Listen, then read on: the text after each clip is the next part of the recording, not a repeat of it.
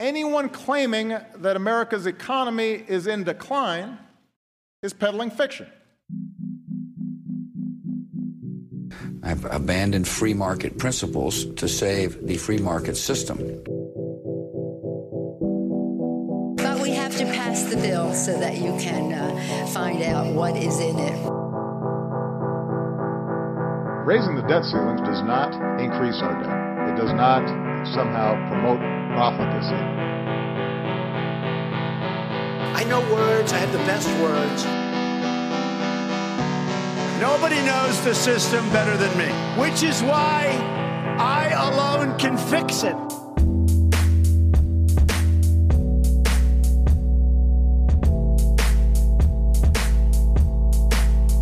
Heyo, what's going on, everybody? Welcome back to a brand new episode of Peddling Fiction. And I am your host once again, the voice and soul of so called fiction, Johnny Profita. Thank you all once again for tuning in to one of the greatest libertarian podcasts this side of the Mason Dixon line. It's pretty exciting to be able to do an episode and not have to talk about Iran. oh, I had to go on a an Iran binge for the last couple of episodes, but no no Iran talk today. We just had the seventh, goddamn, the seventh debate, a Democratic primary debate, and it's the last one before Iowa. It was last night. This is Wednesday now, Wednesday afternoon, and so I, you know, I had a few thoughts on that. I caught some of it. I didn't watch the whole thing. These are just unbelievably boring to watch. I can't get through all of them. I can't believe there's been seven already. They all just blend together. There's, God, it's just such a bad system, but there's no substance in any of these debates. Like, if they're to have seven, seven debates before you even have one um, primary election, why not pick one or two topics for a debate and at least attempt to get some substance in these answers to the questions. I mean, why do we have to go over the same like seven topics every time so that you get nothing but candidates repeating the same 30 second platitudes over and over and over again? And then there's just the occasional confrontation between two people. It's some, over something stupid. Like, who cares? Who cares? What if you really want to solve these problems? Pick one topic for one night and get everybody to talk in depth about it. Not just say, "Oh, we have an economy that only works for the rich and we need an economy that's working for the poor and I'm going to give that to you." Uh, oh, okay. So, um you've said that 150,000 times now. How about you explain why the economy only works for the rich and how you're going to build this economy. As if the economy needs to be built by politicians uh, like barking out orders with a blowhorn. That's not how a market functions. You don't build an economy. Economies happen through the voluntary exchanges of free people. But none of these candidates actually know that and and none of them could talk in depth about any of these topics. None of them could display a level of knowledge that would uh, impress anybody. They couldn't talk about these things for more than 30 seconds. That that's the whole point because they don't know anything. None of these guys know anything. It's it's just embarrassing for them to have to go in depth on any one topic. But anyway, um, Cory Booker suspended his campaign or ended his campaign, I should say, for president earlier this week. I think probably right um, after I did the last episode on Monday the news came out, or it might maybe right just before it, something like that. Um, so he's done. He's out, and I know most people probably didn't even realize that he wasn't already gone. He's been irrelevant for pretty much the entire primary cycle. And, you know, it's not surprising that a milquetoast candidate with essentially the exact same ideas as everyone else up there he just mixes in some crazy eyes and this creepy grin on his face. So it's not surprising that he wasn't more popular, at least not to me. I don't know. But um, he's out, and with his departure and the fact that the only other people of color on the Democratic ticket, Tulsi Gabbard and Andrew Yang, who also happen to be the most interesting candidates that, that are running on the Democratic ticket, but they don't qualify for the debates. So with with Cory Booker out and those two not qualifying, the Democratic primary stage was looking overwhelmingly white, rich, and very, very old. If I didn't know any better, I, I, and I had the volume turned down on the TV so I couldn't hear their you know idiotic socialist policies, I would have thought I was watching a Republican debate. And there's just something hilarious and satisfying about this. The party that claims to be all about diversity, they're anti-rich, they're pro-worker, anti-elite, the, you know, they're the party of youth. I mean, that's their whole thing, right? Wealth is bad, diversity is good. We're the party for young people. And then up on stage, you look around and you have six white people, two of them are women, four of them are millionaires, multimillionaires. One of them is a billionaire. There's another billionaire not up on stage. Three of them are just old at like septuagenarians. They're just like almost on their deathbeds. I thought the Republican Party was supposed to be the party of the rich old white men. Isn't that the knock on them from the Democrats? And and then you just look look, look at what we have here. All of these Democratic voters who claim to champion diversity and despise millionaires and billionaires have decided to throw their support behind the exact opposite of what they claim to be all about. I just find it hilarious and revealing. It's very revealing there was no appetite among Democratic voters for any of their black candidates or a fake Mexican. They they were just they were the first to bow out, and um, the only other two minorities, as I said, can't even qualify for the debates. The Tulsi Gabbard, she should be their wet dream. She should be a Democratic primary wet dream. She's a woman. She's a person of color. She favors all their insane pipe uh, pipe dream ideas she wants all the free stuff. She just also happens to oppose the American empire. And her big thing is being anti war. That's what she's all about, first and foremost. But she likes all the other ideas too. So why isn't she more popular? Uh, apparently, that's disqualifying to be anti war. I, I don't know. You would think that uh, checking off those three big boxes of woman, person of color, and insane socialist policies, that would be enough to at least qualify for the debate over Amy Klobuchar. I mean, there's nothing to like about that woman, but she's still up there. I, I don't know. And then Andrew Yang. I mean, look, um, I know the left doesn't consider Asians to be people of color or minorities because Asians are successful minorities they aren't interested in minorities that don't have victimhood status, right? Uh, they can't exploit. If they can't exploit and patronize them, then they're not minorities, all right? We're not interested. Because Asians are overwhelmingly successful in a country that put some of them in internment camps within the last century. Took all their belong, uh, all their property, threw them in some camps. And I mean, Asians make more money on average than even the the most privileged white guys. They have better test scores. They do better in every single facet uh, of society. Any any way we measure it, the Asians are like the most successful in, in everything, and they just totally destroy this whole social justice warrior narrative of white privilege. Like, uh, there's all this white privilege. How do you explain the Asians? I mean, why are Asians so successful? Because I mean, if we're if we're talking about minorities, I mean, they like compared to a, what a white person looks like, an Asian person looks very, very different. They speak a weird language. It always sounds like they're complaining or whining about something. All right, they have uh, they have different eyes. They have different colored skin. They have a weird culture.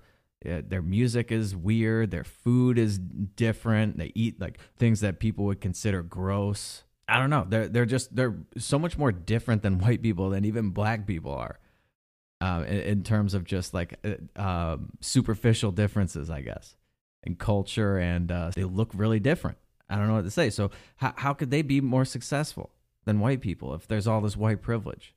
Could it have something to do with the fact that Most of them come from intact households with strict parents that instill discipline. They focus on family and education, and they demand excellence from their kids. They're not constantly making excuses for them. Uh, you know that I think that may have a lot to do with it. They literally do the exact opposite of what the the values that the Democratic Party preaches. Uh, they're polar opposites and they're some of the most successful people in the country. So obviously, Democrats aren't going to be interested in that. They don't count, right? To be a minority, you have to be destitute and dependent on the government, I guess.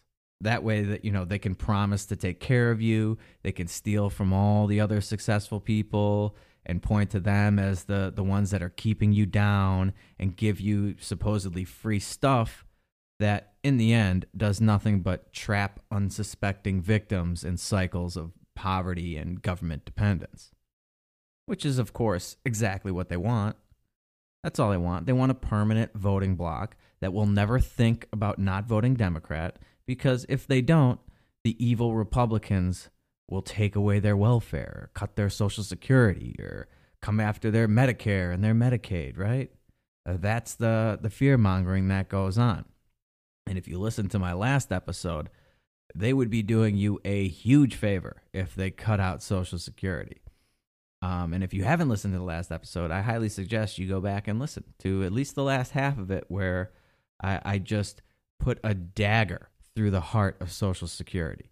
Uh, the last nail in the coffin, as far as I'm concerned. I don't see how anyone could listen to that and be in favor of it after the shredding that I gave it. But anyway, it's very revealing on a number of levels because the Democratic Party is just obsessed. They've been obsessed with race and diversity. That's their whole thing. it's practically all they talk about. Everything is racist, and we need more diversity. right? And I've always stipulated that this is just projection on their part. This is what you'd call psychological projection. It is a defense mechanism that people subconsciously employ in order to cope with difficult feelings or emotions. They project undesirable feelings or emotions onto someone else rather than admitting or dealing with the fact that they have those same unwanted feelings. So the reason everyone else is racist is because they themselves actually suffer from such feelings. And it's just obvious. If you look around at their behavior, it's obvious. They are the ones who view everyone in terms of skin color. They are the ones that make all kinds of assumptions of people based on their skin color and their gender. They are the ones that feel certain groups of people are inferior or superior because of the color of their skin or what gender they are or their sexuality. The first thing they see in every situation is someone's race and their gender. It's, it's front and center, first and foremost. It's all that matters to them. They don't see people as individuals, they see them as groups you're either a minority or a straight white guy. I mean, that's basically what the whole LGBTQRS, whatever it is now. It, why, why don't you just say not straight white people? It'd just be a lot easier, right? Um, your skin color, your gender, those are your defining characteristics as far as the Democratic Party is concerned. Not who you are as a person, not your thoughts or your ideas, just the most superficial immutable characteristics a person can have. And Cory Booker's the perfect example of this. The reaction to him bowing out, it had nothing to do with him as a person or a candidate or his ideas or his platform or anything like that.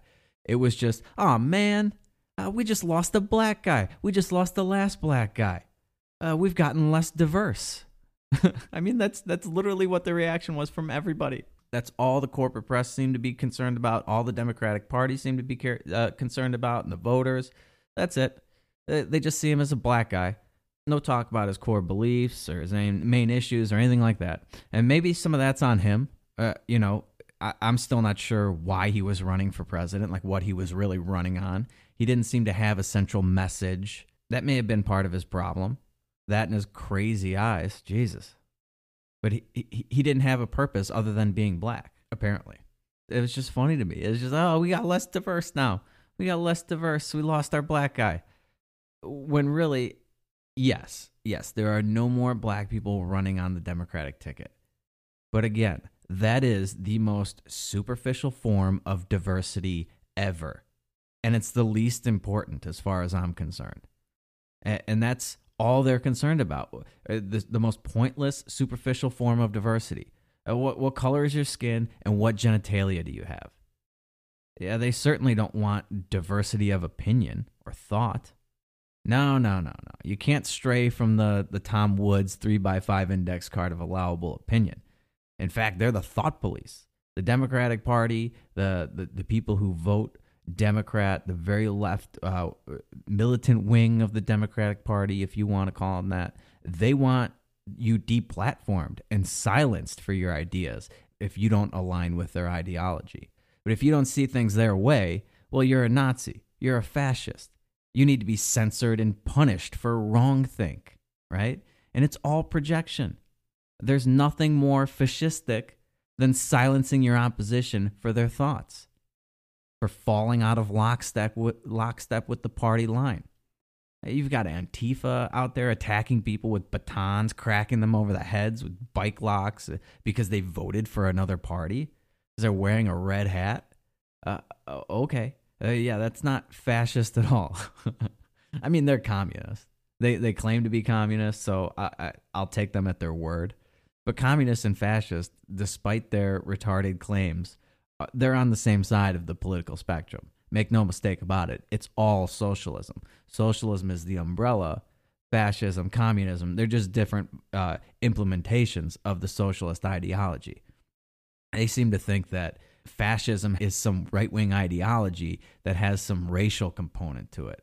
And that's just nonsense. Fascism originated in Mussolini's Italy. There was no racial component there, there's nothing racial about it. It was nationalism, it was Italian.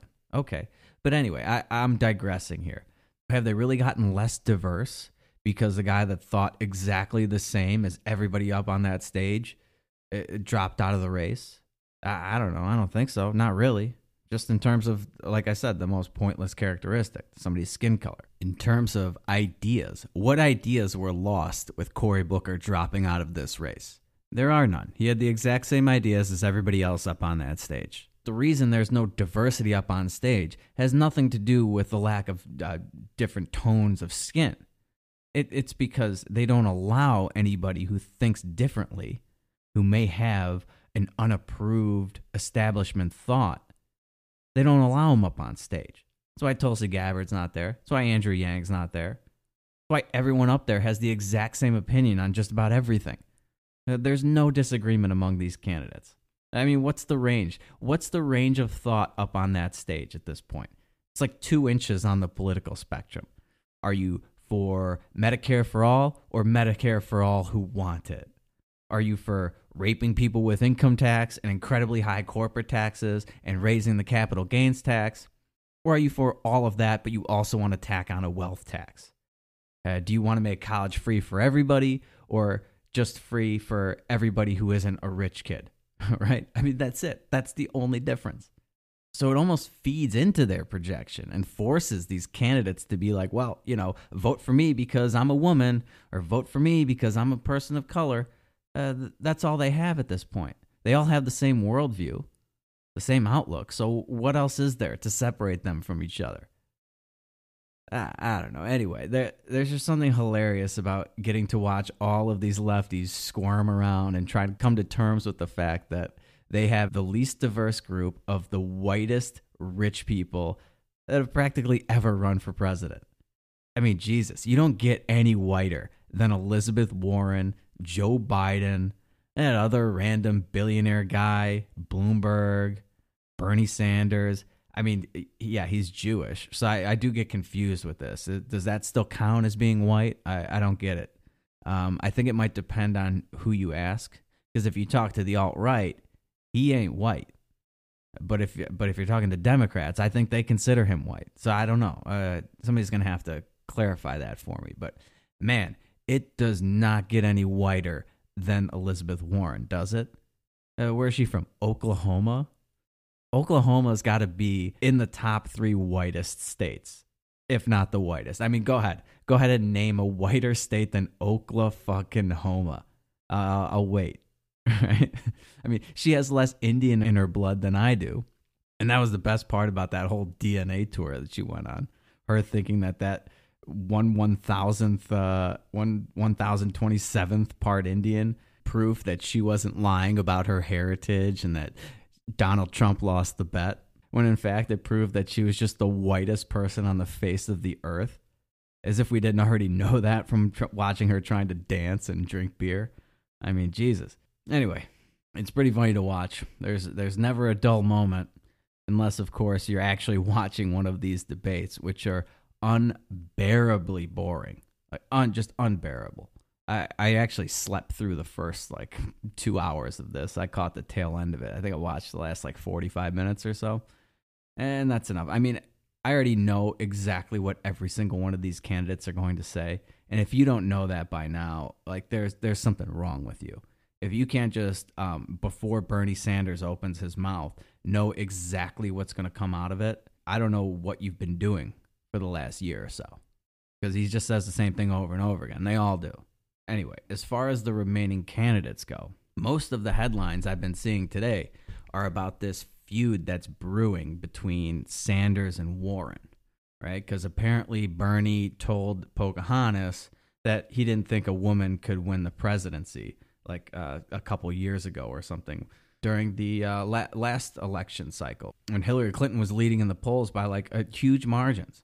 And so I, I don't know. It's weird because isn't that the same message that all of these women are, are peddling? That the patriarchy is keeping them down and there's this glass ceiling and we need to change this and blah, blah, blah, blah. I mean, you'd think they'd rally around that message. That, see, even Bernie Sanders says that the patriarchy is trying to keep women down, and we, we need to we need to fight against that. But no, no, that that that apparently makes him anti-woman. He hates women now. It's I, I don't even believe that he said this for a second, especially since it's Warren making the claim. Uh, she she's been fucking making shit up all the time. Or she was an Indian, and then she was fired for that job because she got pregnant. Oh, there's another one. I'm drawing a blank on all her lies, but everything turns out to just be bullshit from her. That's all she does is lie, make up stories. And this is just, you can tell that CNN is out. CNN is the, by the way, was in the tank for Hillary Clinton last time. They helped screw Bernie out of that election. Weren't they caught leaking debate questions to Hillary Clinton? Wasn't that the same CNN? And, and you could just tell if you saw this one clip, and I thought about playing it, but I'm just not going to do it because I, I can pretty much explain what happened. But it, you could just tell that they're they're trying to get rid of Bernie. They're going after him. It was literally like uh, the the question was, Bernie, we need you to clarify because we're hearing that you told Elizabeth Warren that you didn't think a woman could win win a presidency. Did you say that? He's like, no, absolutely not. So you are categorically denying that you said you, there's no way you ever said this. that's correct. I did not say that. Senator Warren, how did it feel when Bernie Sanders told you that he didn't think women could win, uh, win the presidency? I mean, they just hopped right over to it. You could just tell that Bernie was just like, what the fuck is going on here? I just told you that I didn't say that. Ah, we're just going to pretend that you did. Uh, oh, okay. And then Warren just answers the question. Oh, I was shocked. I was taken aback. I was angry. Oh, man, is she the worst? But why? Why would Bernie even say that? Why would he bother saying this to her, even if he believed it? He would say this to her knowing that she's going to be running against him for president? What benefit is there from him telling her that and giving her the ammunition for the campaign? And why didn't this come out earlier? Huh. You know, they've been campaigning for over a fucking year. They've had all these debates It's awfully convenient that all of a sudden now that Bernie's pulling away and Sanders is or uh, Warren is floundering. Uh, she's sinking. She's starting to sink like a stone. Actually, floundering is being kind. And now this comes up. Oh, now Bernie, the the one guy who's stealing all my support, stealing all my thunder, who's rising in the polls, who's being projected to win Iowa and New Hampshire. Oh, now he's he's anti-woman now. Uh, okay, I, I'm not buying that for a second. That CNN is just cancer for that question. It was unbelievable. I think Warren's basically done for. And thank God she's the worst. She is the worst.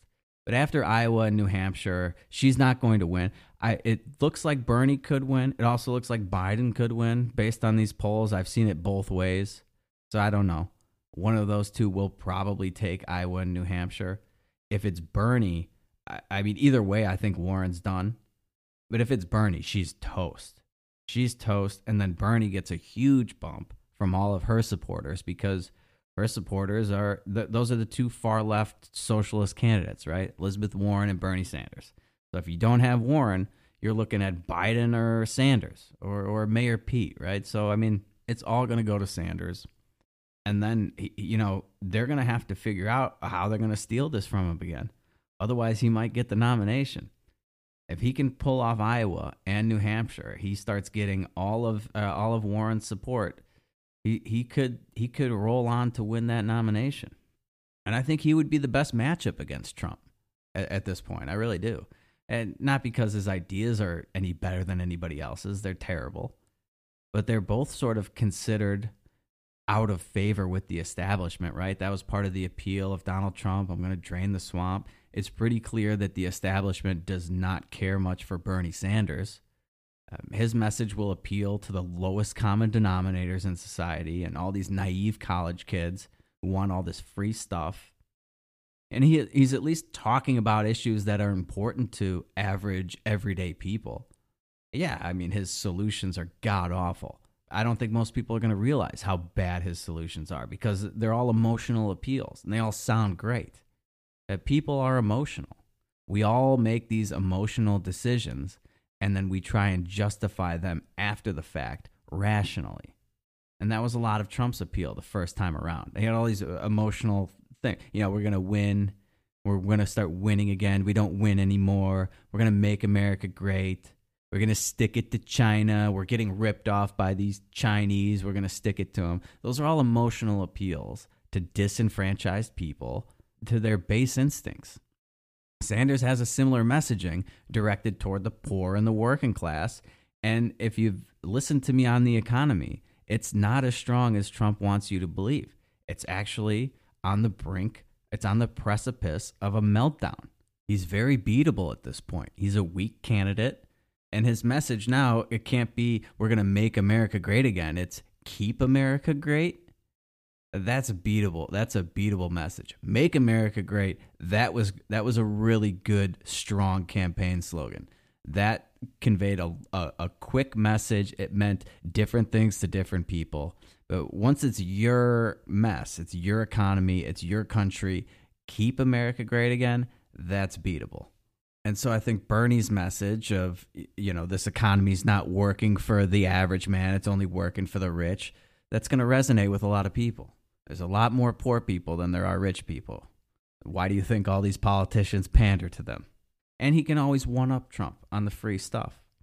And that's why one of the reasons I always talk about the importance of principles well, neither of these two parties have any. And it's going to get Republicans in a lot of trouble. Not having a principled stance on things is going to make defending your position very precarious. The claim to be the party of limited government, restrained spending, free markets, but in practice, not doing any of that.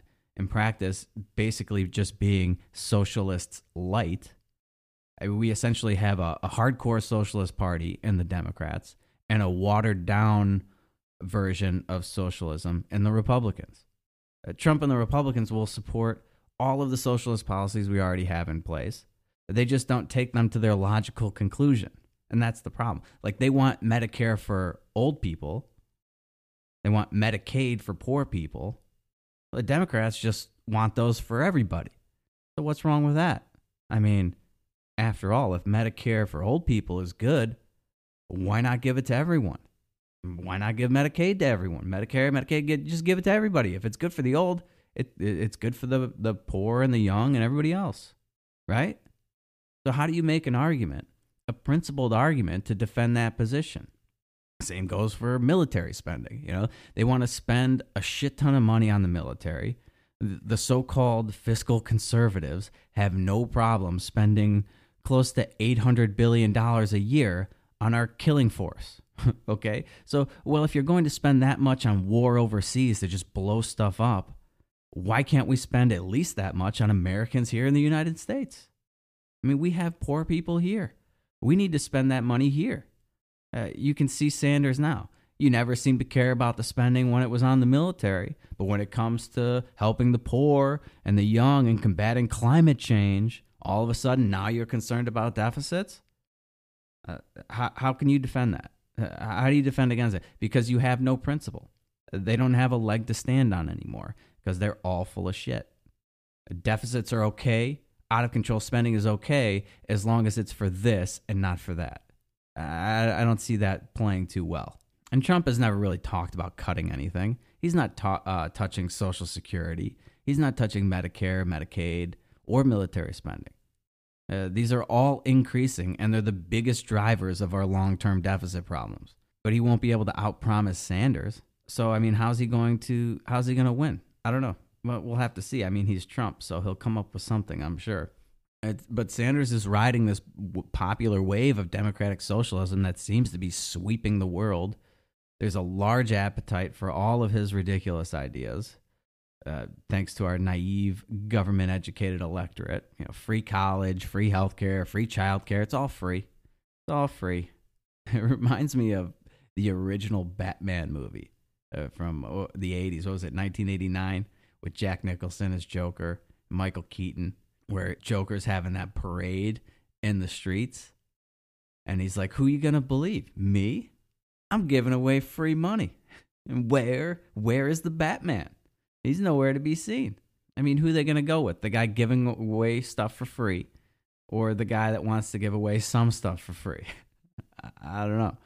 Uh, I guess uh, I'll, I'll, let you, the voters decide. I mean, I would annihilate Bernie Sanders in a debate because, as I've proven on this show, he is a despicable human being. So maybe that's how Trump will go after him. But Trump's not much better in that regard. But Bernie's just such a charlatan. Talking about all this greed and corruption and these corporations. You know, he goes after all these tax cuts. And I, I think um, the Republicans are coming out with another round of tax cuts, or Trump's coming out with another proposal for new tax cuts a, a, ahead of the election to sort of goose his chances of winning. I'm going to talk about that probably on the next episode. I, I can't get into it here, but you know, Bernie's going to say, "Oh, all these greedy, greedy rich people want to keep their taxes," and it's just like, well, how is it greedy to want to keep what you have, what you've earned, and not greedy to want to take what others have earned? Uh, go ahead and explain that one to me, Bernie. Uh, that would be my first question. But, uh, anyways, I'm not here to debate Bernie Sanders, but the only other viable candidate I see at this point is um, Mayor Pete, Mayor Pete Butt Plug, which I, I think he's too gay to be president. Nobody is talking about this, but I think being gay is going to be a problem for him. I, I really do. I, I personally couldn't care because I don't really have this statist mentality that the president represents me or has to be the strong presidential figure or whatever. I, I don't put presidents up on pedestals. In fact, I, I like to rip them down. That's why I find Trump hilarious. Like, I don't care. I don't care if he's an embarrassment on the world stage or whatever. It's funny to me. It's funny to me. In fact, I prefer to have a bumbling buffoon as president because it wipes away that facade or or that veneer of prestige that we've given to the Oval Office over the years. And I think overall as a society, people don't have a problem with gay people. I mean, everyone made a big deal about the whole gay marriage thing before the Supreme Court just declared it the law of the land, right? And there was never any real pushback on that. There wasn't some huge movement against it. You didn't see riots in the streets or anything like that. People just accepted it and, and they moved on. Like, oh, oh okay, whatever. And then, you know, the left just goes crazy with all the transgendered stuff and giving your kids hormone injections and blockers or whatever to help your six year old transition. But I think even those in society that don't approve of a gay lifestyle, they'll tolerate it. They'll still tolerate it. But I don't think that they will vote for it to be in the White House. Uh, uh front and center, flaunted in their face every day.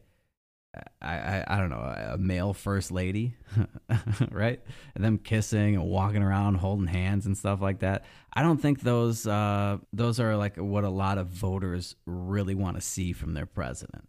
Uh, not in America. America wants like a tough, masculine guy, maybe a strong woman. I don't know. It, it, it goes back to what I was talking about, how they want to have some strong presence and be respected overseas and all that stuff. So I think he's going to have a lot of problems courting the vote of a lot of straight males, especially the older ones. I, I don't think they will throw their support behind a guy that takes it from behind. There's just too many immature jokes that can be made at his expense. I mean, I just made one right there. Uh, I'm not mature enough to handle this either. And look, I don't care if he's gay. That doesn't bother me. I wholeheartedly support anyone's right to be gay. Have no problem with gay people or their lifestyles. For me, as long as they're not aggressing against otherwise peaceful people, I salute. You know, God bless. Live your life.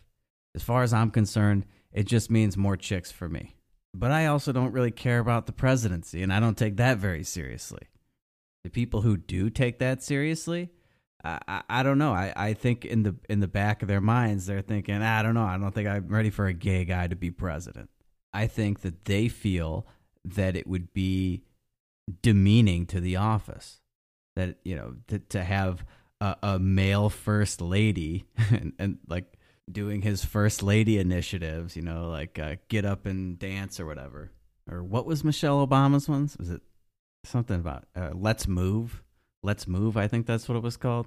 And then to be seeing the the president of the United States kissing a guy at, when he gets on Air Force One or off Air Force One or whatever, I, I don't think we're ready for that. Uh, I really don't. That to me is actually a, a much bigger hurdle to overcome than having a woman as as president. I, I could much more easily see a woman becoming president before a gay guy. Even a lesbian would be a little different. Guys don't seem to have the same problem, the same visceral reaction to lesbians.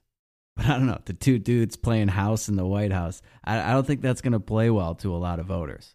And you know, I don't, I don't think women want a, a gay president, a gay male president to beat them to the punch either. I, I think women would rather vote to get a woman president before they would vote for a gay guy. Like the, the gay guy's got to wait his turn. It's a woman's turn now. And then, then after we do a woman, then we can do a gay guy, maybe. And also black people. And I know I'm probably to take a lot of heat for this. And I'll probably take heat for going down this entire path. Nobody will openly talk about this stuff. No doubt all of the lemmings out there will be calling me a racist, homophobe, or whatever. They're going to call me that regardless, right? So who cares? But there, there's a reason, I think, that Mayor Pete has practically no support from black people. In, in fact, they even asked him about it again last night. He keeps getting asked, like, why don't black people like you? And he has to come up with these, like, bullshit answers. I think a lot of it has to do with the fact that he's gay. And they generally get a pass on this because of their minority status but being gay is not widely accepted in the black community. And, and the black guys I know, they're not supporting some gay dude for president. They just aren't. And maybe they'll approve of his lifestyle, maybe they don't, but he's not going to be their president. It would it would have to be a very inspiring candidate to to overcome I think that immaturity of our society. And I don't see that in Mayor Pete. He's just sort of cookie cutter. He, he's he's just sort of the typical presidential candidate who also happens to be gay. He just sort of says all the things that presidential candidates say very eloquently, and he's just sort of an average candidate. I don't I don't think it's a, an average candidate is going to be the first gay president. And I don't think I'm alone in thinking these sorts of things because uh, nobody seems to be playing up the fact that he's gay. It's not like a rallying cry. It's not a big focal point of his campaign. The media doesn't talk about it a lot. Yeah, sure, every once in a while it comes up, but they're they're they're certainly not like flaunting it as like this is the reason why you have to vote for this guy. And perhaps part of the reason they're doing that is because they know there's not a big appetite for a gay president. I just don't think we're ready as a society for as far as we've come in terms of people accepting uh, gay people in society and their lifestyle or whatever, I don't think we're ready for a, a Mayor Pete to be president. So I guess maybe we still have uh, ways to go in that regard. I could be wrong. I, I actually hope I am because I, as far as these Democratic candidates go, if I have to choose one, one of these viable candidates that's actually up on the debate stage, I would prefer Tulsi Gabbard, obviously. But if she's out of the running and Yang's out of the running, it would be Mayor Pete.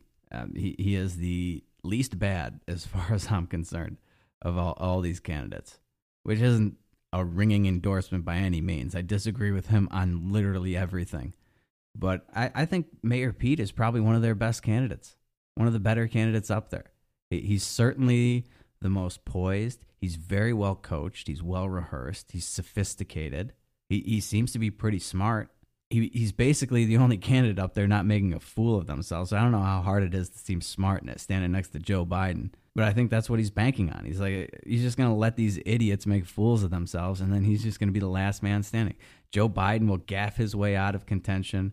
Pocahontas will destroy herself with her ridiculousness. Maybe they'll steal the nomination away from Bernie again, so he'll get some help from CNN or whatever. And then you're left with Mayor Pete, the last man standing. I, I think Yang will hang around for a while, and, and he might make some waves, but he's not getting the nomination. Obviously, Tulsi Gabbard's not. How Amy Klobuchar is still up on stage is beyond me. Who is giving money to Amy Klobuchar? There is nothing likable about that woman. She's awkward. She's boring. She's just terrible at these debates. She's terrible at running for president. I, I still don't know what the hell Bloomberg's doing. I, I've seen some dumbass ads on TV, but that's about it. And then there's that other billionaire guy, Tim, whatever. He's irrelevant. He was dead on arrival. So I think, you know, Mayor Pete Buttplug and Bernie Sanders are probably the best options at this point. Biden is still polling high, but he's senile. We know that he's senile. There is no way that he could get through a one on one debate with Donald Trump. There's just no way. He can't get through a sentence without stumbling and bumbling and looking like an old, senile man just a low IQ, low energy. no, he's got energy, but he's just an idiot. He's always been an idiot, and now he's like losing his faculties. So, you know, he might get the nomination, but the, there's no way that he beats Donald Trump. Sanders, I don't know. Bernie Sanders, I and I always, I thought this the last election cycle. Bernie Sanders is a much better matchup against Trump than Hillary Clinton um, it, it, much more interesting, and it would actually put the, the the best thing about that would be even though it's not truly the case, the way it would be framed would be socialism versus capitalism. Even though we don't have capitalism here, and that's not truly what's going on, that's the way the debate would be framed, and it would be very interesting. It would give me a lot of material for this show if I could have that socialism versus capitalism running for president. That would be great. Yeah, I don't know. Those are my thoughts on the debate. I, I, I think Bernie Sanders has the best chance at this point, barring some sort of, uh, you know, chicanery where they steal the nomination from him again.